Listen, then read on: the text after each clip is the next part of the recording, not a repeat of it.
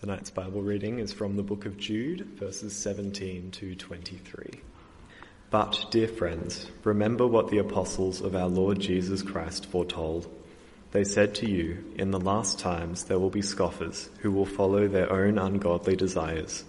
These are the men who divide you, who follow mere natural instincts and do not have the Spirit. But you, dear friends, build yourselves up in your most holy faith and pray in the Holy Spirit. Keep yourselves in God's love as you wait for the mercy of our Lord Jesus Christ to bring you to eternal life. Be merciful to those who doubt. Snatch others from the fire and save them.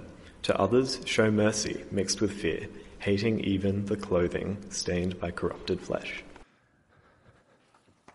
Well, good evening, everyone. This evening we chose a, a passage from the book of Jude, which is the second last book Bible and as one commentator says, sits in the shadow of Revelation. So it is one of those books that gets forgotten from time to time, uh, and I thought it would be encouraging for us to look at this evening. Well, I visited London actually just last month. I was in London, England, uh, around the middle of July, and uh, had uh, had a good had a good time there. And obviously, a big part of if you've ever been to uh, you know, particularly central London, is you have to uh, use the tube, their their subway or their uh, their train system.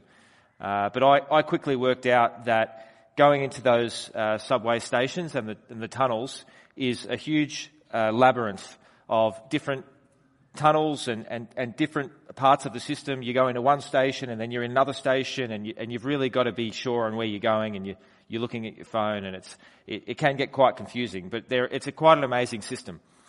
But uh, do, doing a bit of reading, I, I've noticed that the, and actually my father pointed out to me while I was there in London, that the tube also has quite a bit of history.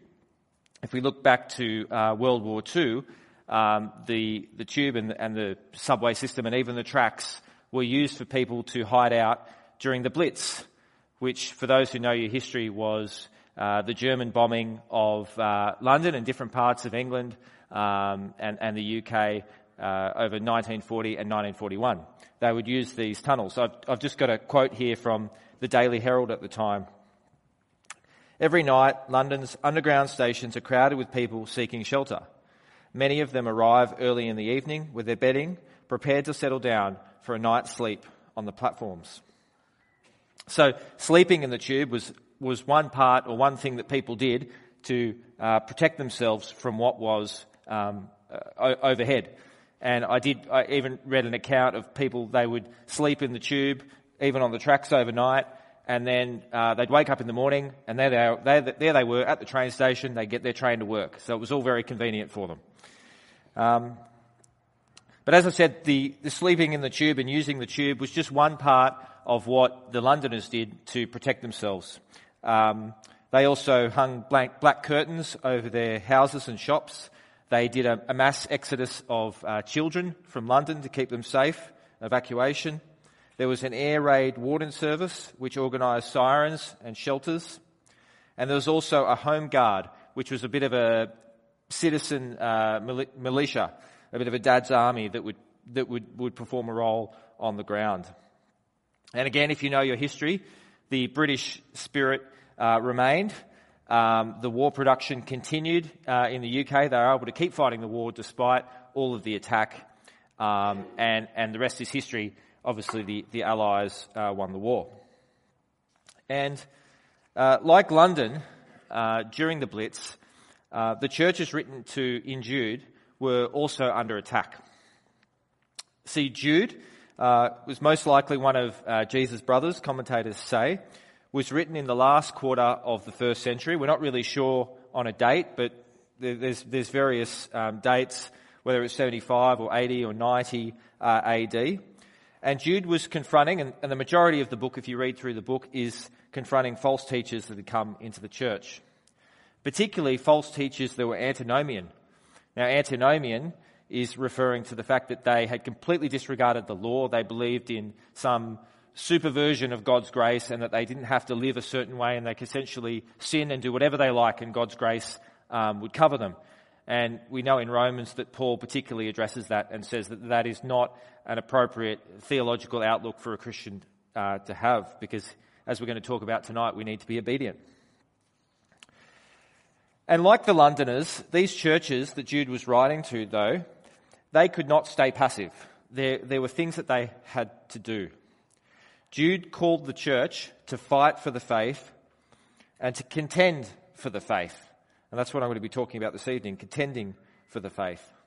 Now, of course, it's clear in Scripture we are saved by grace and not by works.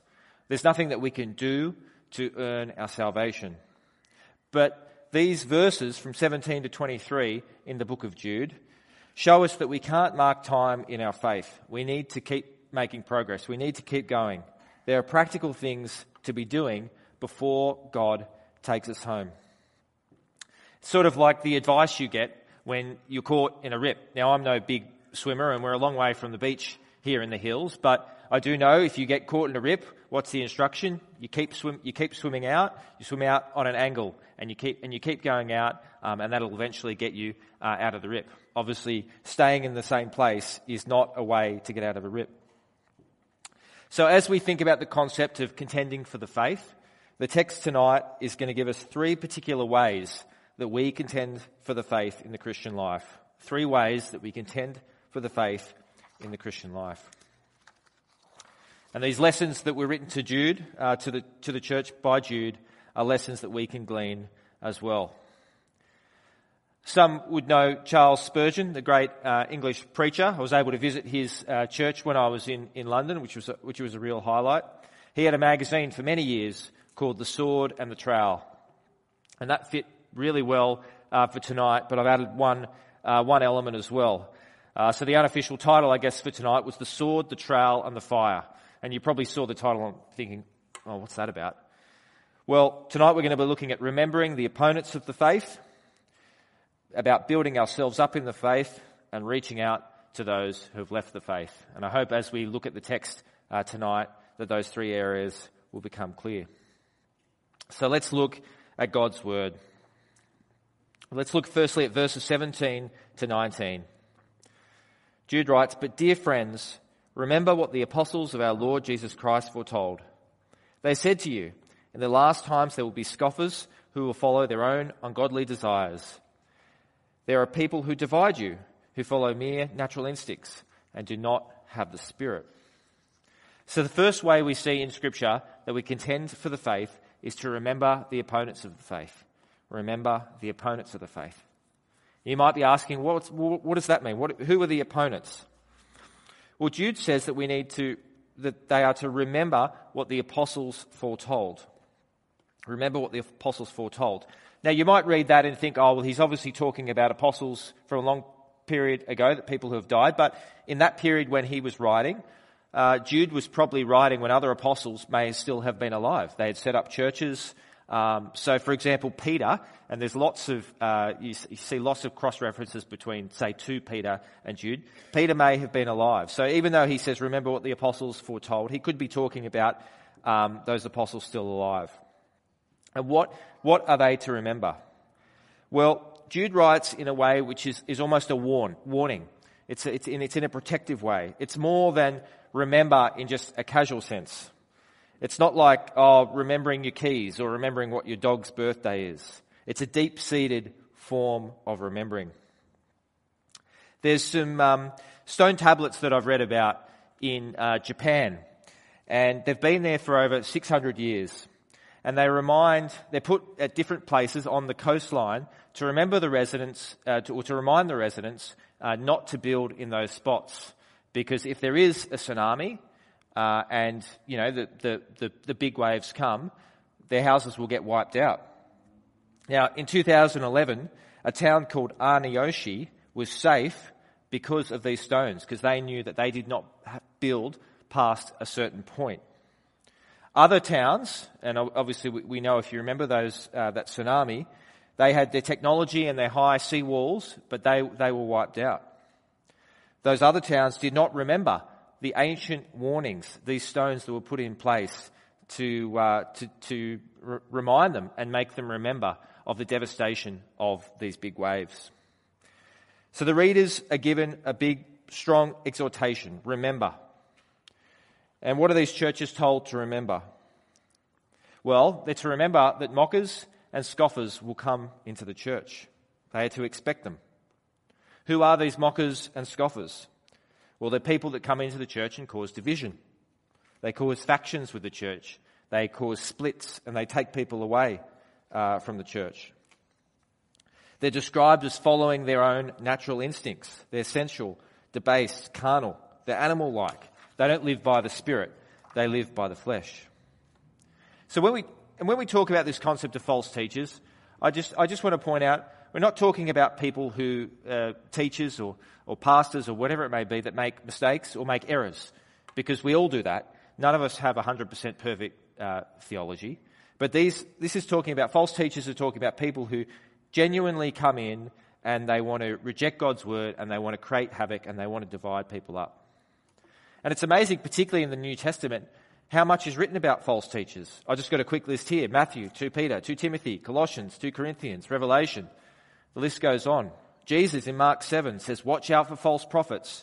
They come to you in sheep's clothing, but inwardly they are ferocious wolves. And verses 12 to 13, if you just go a little bit back in the text that we're looking at tonight, does some heavy lifting for us and tells us some of the features of heavy, uh, it tells us the, the features of these false teachers. They are clouds without rain, as in they don't deliver on what's promised. He describes them as shooting stars. That's talking about the fact that they're very short lived. And they're wild waves, as in they're wreckers. They're destroying, they're causing problems. They pretend to know the truth, but they deny God's sovereignty of judgment and they're not obedient to God's word. And when do they come? They come in the last times. When's the last times? Well, that's simply the time between the incarnation of Christ and his second coming. So we're living in the last times now. So I guess the natural question is, what about us, false teachers? You might be thinking, oh, I don't, you know, we've had no issue with that at my church, or, you know, that's, this is a concept that's quite unfamiliar. Well, what's true to those churches in, in, uh, that Jude writes to is, is true to us. Where to expect them. And we do find teachers uh, today in many aspects who are not acting and living in line with, this, with the scripture. We see uh, teachers who, who set up churches and they, and they quickly fade away or they go into some form of new age spiritualism. Uh, Rob Bell is a uh, name that uh, sticks out to me. I used to watch his videos at my old church. This is probably 10, 15 years ago. And, he, and he's drifted away from the faith and the heart of the gospel. Sensuality. We see uh, pastors involved in all kinds of sexual perversion and affairs. There was a, a famous uh, pastor from a church not too far, far from here a few years ago who was caught uh, in an adulterous affair. And following their own godly desires. Well, there's many examples here, but the American Gospel uh, series of movies, if you haven't seen them, uh, gives a great catalogue of these kinds of teachers who have huge healing events uh, and it's always the people coming on stage getting the healing where you actually can't really tell what the illness is. Uh, those that are in wheelchairs who have a visible uh, sign of illness, they're left up the back. Um, you know, there's, there's something going wrong there, isn't there? So as I said, we need to make ourselves aware. We need to be listening to what preachers say. We need to be studying the scriptures. Because these teachers will get found out by their fruit.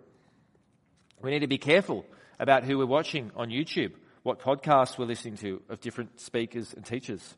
There's many mainstream teachers out there on YouTube that are getting millions and millions of views every week that are not teaching the gospel.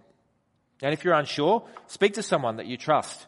The elders would be happy to uh, look at a particular person if you uh, had some questions about what they were teaching. And be particularly concerned about new doctrine. As Dr. Stephen Lawson says, New truth is old heresy. We need to be holding the sword. This is where the sword comes in. Aware of those who seek to come in and harm the church. Ready with the sword of the Spirit, which we know is the Word of God. And we don't neglect sound doctrine. Just yesterday, it was a perfect, perfect example actually for, for tonight. I had a Jehovah's Witness uh, come to my door. Um, lovely bloke, lived in the area, um, got talking. He, he was sort of in a rush. I didn't really get to have a long discussion with him. But he calls himself obviously a believer. He says that he, you know, believes in what the Bible says. But obviously the, the one big, um, fa- you know, foundational aspect of scripture and doctrine that he doesn't believe in is the deity of Christ. And obviously, w- without believing in uh, Christ as God, he's not saved. So, uh, doctrine is very, very important, and we need to be clear on it. We need to understand it. Uh, we need to be searching the scriptures um, to better understand it. So, we contend for the faith by remembering the opponents of the faith. So, after those sections, verses 17 to 19, Jude shifts gear. And as one, one commentator says, we're grabbed by the collar in this section. Jude ensures that we hear him loud and clear. He says, But you, dear friends, by building yourselves up in your most holy faith and praying in the Holy Spirit, keep yourself in God's love as you wait for the mercy of our Lord Jesus Christ to bring you eternal life. The second way we contend for the faith is to build ourselves up in the faith. We build ourselves up in the faith. Here's the trowel. This is the building. A commentator says that Jude in these verses, I love this, he says is building the architect of the Christian soul. He's the architect of the Christian soul. So what's the holy faith we're building ourselves up in? Well, it's obviously the gospel. 1 Corinthians 3 says, No one can lay any foundation other than the one already laid, which is Jesus Christ. Where I work at uh, Water New South Wales, uh, I'm not sure how many people know, but we've just celebrated 100 years of the Greater Sydney Catchment. Now, for those who aren't aware, the Greater Sydney Catchment is a series of uh, dams, obviously Warragamba being, being the biggest, uh, canals, weirs, tunnels, huge structures. Now, these were built uh, over 100 years ago. It was, a, it was a huge process when engineering standards were nowhere near what they are now. But it's an, it's an in, incredible thing. And the water that you drink when you go home every night has come from, this, come from these, these structures that were built, you know, over 100 years ago. Water that is captured down near Goulburn, down near the Southern Highlands, and travels all its way up to Prospect, where it's then pumped uh, to your house and to your tap. It's pretty amazing. And we need to be thankful that our forefathers in Sydney were builders, that they built, that they got to work. And in the same way as believers, we need to build our faith. Mockers and scoffers, opponents of the faith, come in and try and divide God's word. But believers, empowered by God's Spirit, build up their faith. See, the Christian life is not being saved, knowing that you're justified by the blood of Christ, and then putting up your feet. We continue. We build on our faith. There's work to do. And I know the elders at the church, when we meet, we're always praying through the list of the, uh, of the directory, the congregation, because we want to see people built up in faith.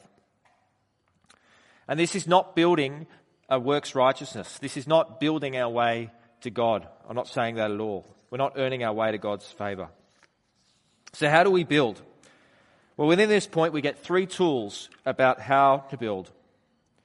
The first tool that Jude utilizes to, us to use is to pray in the Holy Spirit. Pray in the Holy Spirit. Now, this is no gift of tongues. This is not talking about praying in tongues. It simply means that we pray in the harmony with the Holy Spirit. We pray in harmony with the Holy Spirit. Ephesians 6 says, We pray in the Spirit on all occasions, with all kinds of prayers and requests. With this in mind, be alert and keep praying for the Lord's people. So, practically, we may need to make an effort to pray God's word back to Him. Spurgeon puts it like this and I, I, I just love this. I think this is a perfect description. A seed of acceptable devotion must come from heaven's storehouse. Only the prayer which comes from God can go to God. We must shoot the Lord's arrows back at Him. We must shoot the Lord's arrows back at Him. For example, you're reading your scripture and you're, praying for someone, say, in your family who's lost, who doesn't know the Lord. You can pray over a text like this the Lord is not slow in keeping his promise, as some understand slowness. He's patient, not wanting anyone to perish, but everyone to come to repentance. When I wake up every morning for my morning devotion, I pray from Psalm 5. Listen to my words, Lord. Consider my lament. Hear my cry for help, my King and my God. To you I pray. In the morning, Lord, you hear my voice. In the morning, I lay my request before you and wait expectantly. I'll tell you what, when I wake up 5.30 or 6 o'clock or wherever it is in the morning and I'm, I'm very tired, I want to go back to bed, I'm so thankful that I can use God's word to pray. I'm not having to pray in my own strength. Uh, it's, it's very useful. We are also to persevere in prayer. We covet the time and the day where we, where we pray. Missionary Hudson Taylor, the British missionary to China, said the hardest part of his missionary career was to find regular time in prayer. I'll read this account. Those traveling with him, month after month in northern China, remember his practice. This is talking about Hudson Taylor. Often, with only one large room for sleeping, they would screen off a corner for him and another for themselves, with curtains of some sort. And then, after sleep at last had brought a measure of quiet, they would hear a match struck, and they would see the flicker of candlelight, which told that Mr. Taylor, however weary, was poring over the little Bible in the two volumes that he always had at hand. From 2 to 4 a.m. was the time he gave to prayer, the time when he could be most sure of being undisturbed before God. So, how's your time in prayer? I'm sure there's not one of us here that don't struggle to find good time in prayer. Are you shooting those arrows heavenward back at God? As we heard, as Scott told us during the announcements, we've got a time of prayer coming up for our senior past, uh, pastoral uh, search process. Maybe you need to add yourself to the list at the back of the church if you haven't done that so far. You can maybe join me in the early mornings of the night between 2 and 5 when it's most quiet. You can be your own Hudson Taylor under the candlelight or iPhone light. We pray in the Holy Spirit.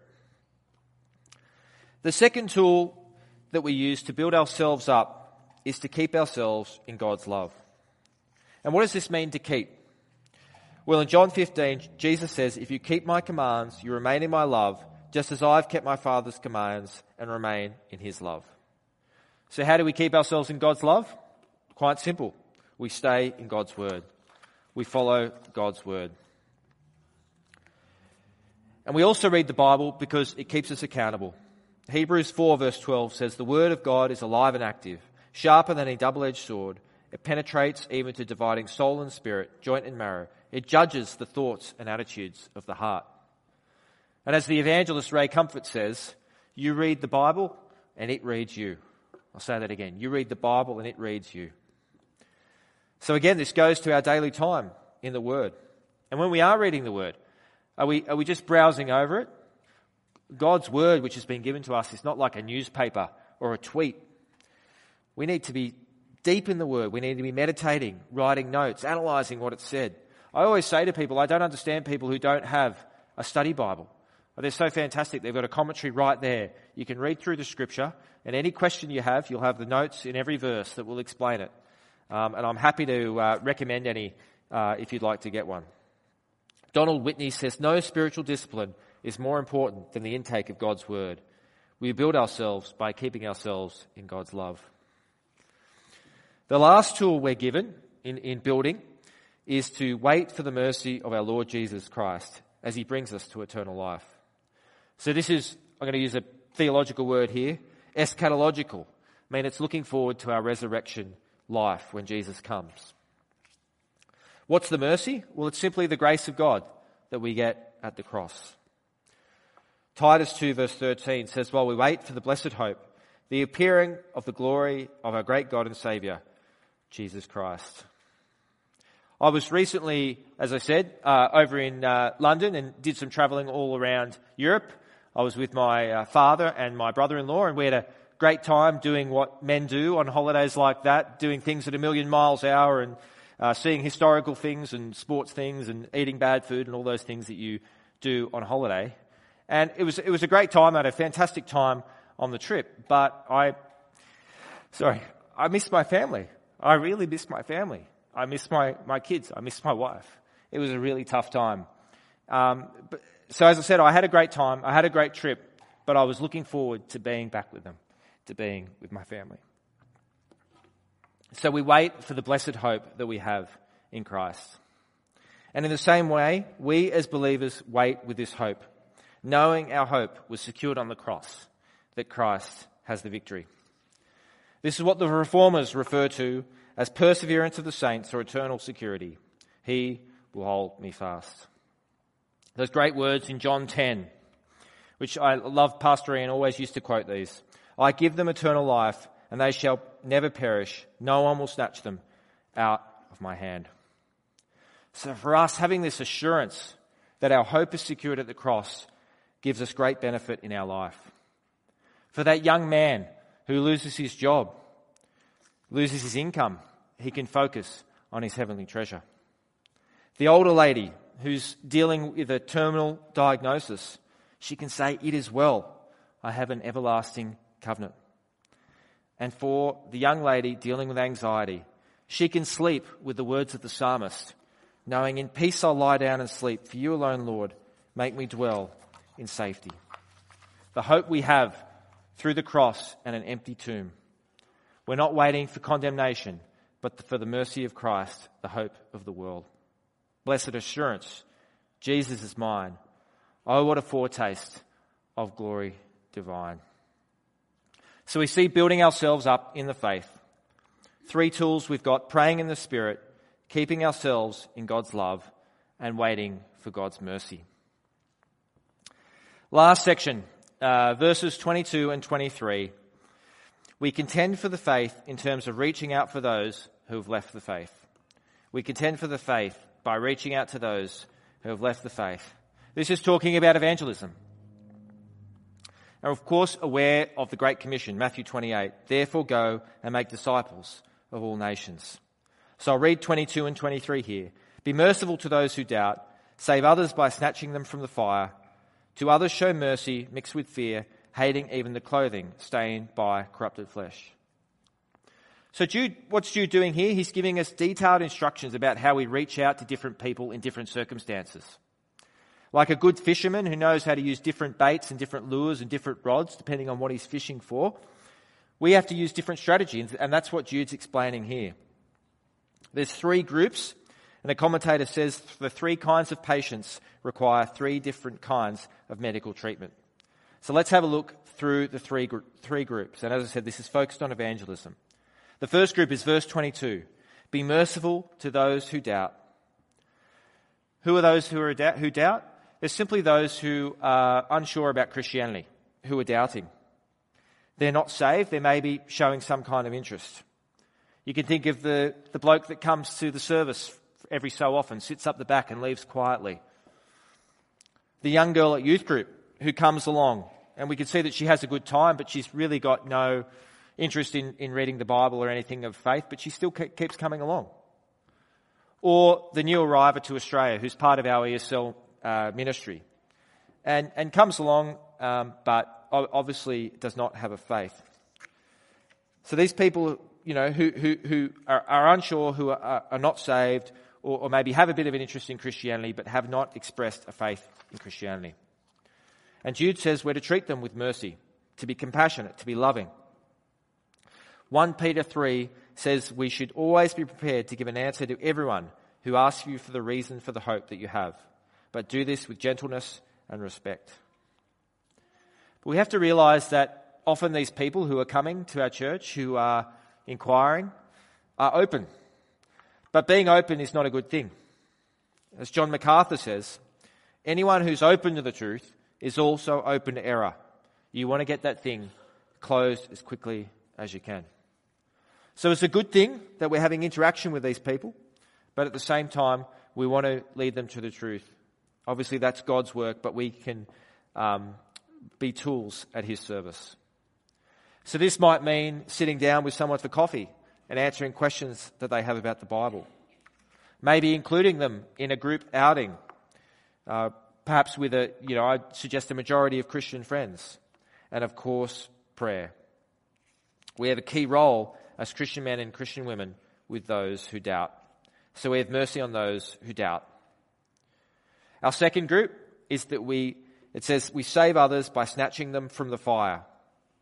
Now, we don't get too much information on who this is talking about, but commentators suggest it's probably someone who's in false teaching, hearing heresy, or maybe someone who's wandered from the faith and is in sin. Maybe they're at a church that don't, don't teach the gospel. Or as I said, maybe they're involved with some kind of adultery, sexual perversion, um, and they're not repentant. Commentator David Helm calls work with this group restorative evangelism. And we know in James 5 that we're commanded. It says, My brothers and sisters, if any of you should wander from the truth and someone should bring that person back, remember this. Whoever turns a sinner from the error of their way will save them from death and cover a multitude of sins. So this is snatching from the fire. How will this look like practically? Well, it might mean for the young bloke who's, who's got a, a friend in this situation, going to pick them up from King's Cross, King's Cross one night. It could be a young mum journeying with another young mum who's involved with some form of cult. Or it could be prayer for a parent who was a Christian but has turned to the new age. Because we're called to snatch from the fire. They're in the fire. They're outside of Christ. C.T. Studd, well-known missionary, but also an Ashes cricketer, played for England. His name's on the Ashes trophy. And he was a missionary. Died in Africa eventually. Famous quote from him, some want to live within the sound of church or chapel bell, but I want to run a rescue shop within a yard of hell. We rescue those from the fire. And then our last group of evangelism. It says, To others show mercy, mixed with fear, hating even the clothing stained by corrupted flesh. This group is very similar to the second. They're uh, obviously not walking with the Lord. We're again called to show mercy, but we're given a warning.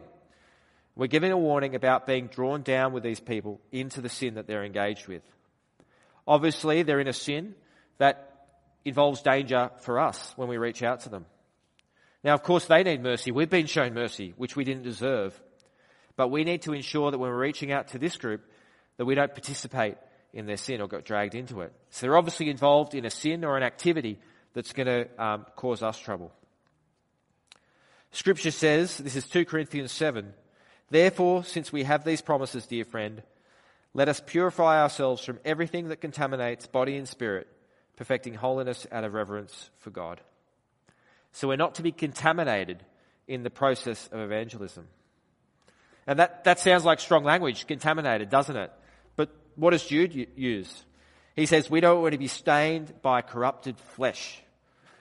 It's a vivid metaphor, but I have to use it. If we're walking down the street outside and you saw a soiled garment, would you want to pick that up and hold it? No. And, and, and this is the warning that we get here from Jude. Just to give you a, a practical illustration, I was involved with a red light district uh, ministry when I was in Cambodia uh, over, over 10 years ago, uh, where we'd reach out to men on the street. Um, and I'll tell you what now, not really with having this text in mind, there were some people involved in that ministry who really should not have been out in the street. They shouldn't have been near bars. They shouldn't have been near um, women who were doing certain things. It was a dangerous position because of their own history, because um, of the tendencies that they had. So we need to be very careful. We need to be aware of the atmosphere and the environment that we're in. And we need to ask for God's wisdom and ask for godly counsel to help us. One clear way, I always say when we do evangelism up at the metro, is that we don't do evangelism with the opposite gender. It just causes all kinds of problems. Um, and, and, so the, the advice I'd always give is if you're going to reach out to someone, reach out to someone. If you're a guy, reach out to a guy. If you're a, a woman, reach out to a woman. That's, that's the safest way. And of course, we do evangelism knowing that God is in control. We're just tools at His service. I'll quote him again because I love him. In Spurgeon's classic Soul Winner, Book on Evangelism, he says, Young men and old, and sisters of all ages, if you love the Lord, get a passion for souls. Do you not see them? They're going to hell by the thousands. We snatch them from the fire. So, in conclusion, we don't stay passive in this Christian life. There is work to be done. We need to remember the opponents of the faith. We need to build ourselves up in the faith. We need to reach out to those who have left the faith. How are you doing with all of these things? Are you fighting with the sword Are you building yourself up with a trowel? Are you snatching the lost from the fire for God's glory? Do you have a wartime mentality like those people on the streets of London in World War II? It was John Piper's classic sermon, Don't Waste Your Life, which I think was probably one of the most iconic sermons of the last 30 years, also known as the Seashell Sermon, delivered on the 20th of May 2000 in Memphis, Tennessee.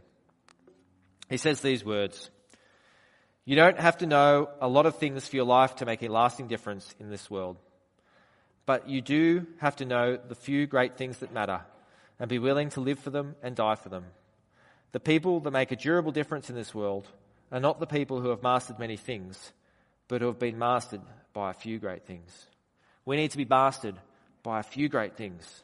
The man or woman who pursues true biblical teaching, build themselves up in word and prayer, partakes in evangelism, what things these are to live for.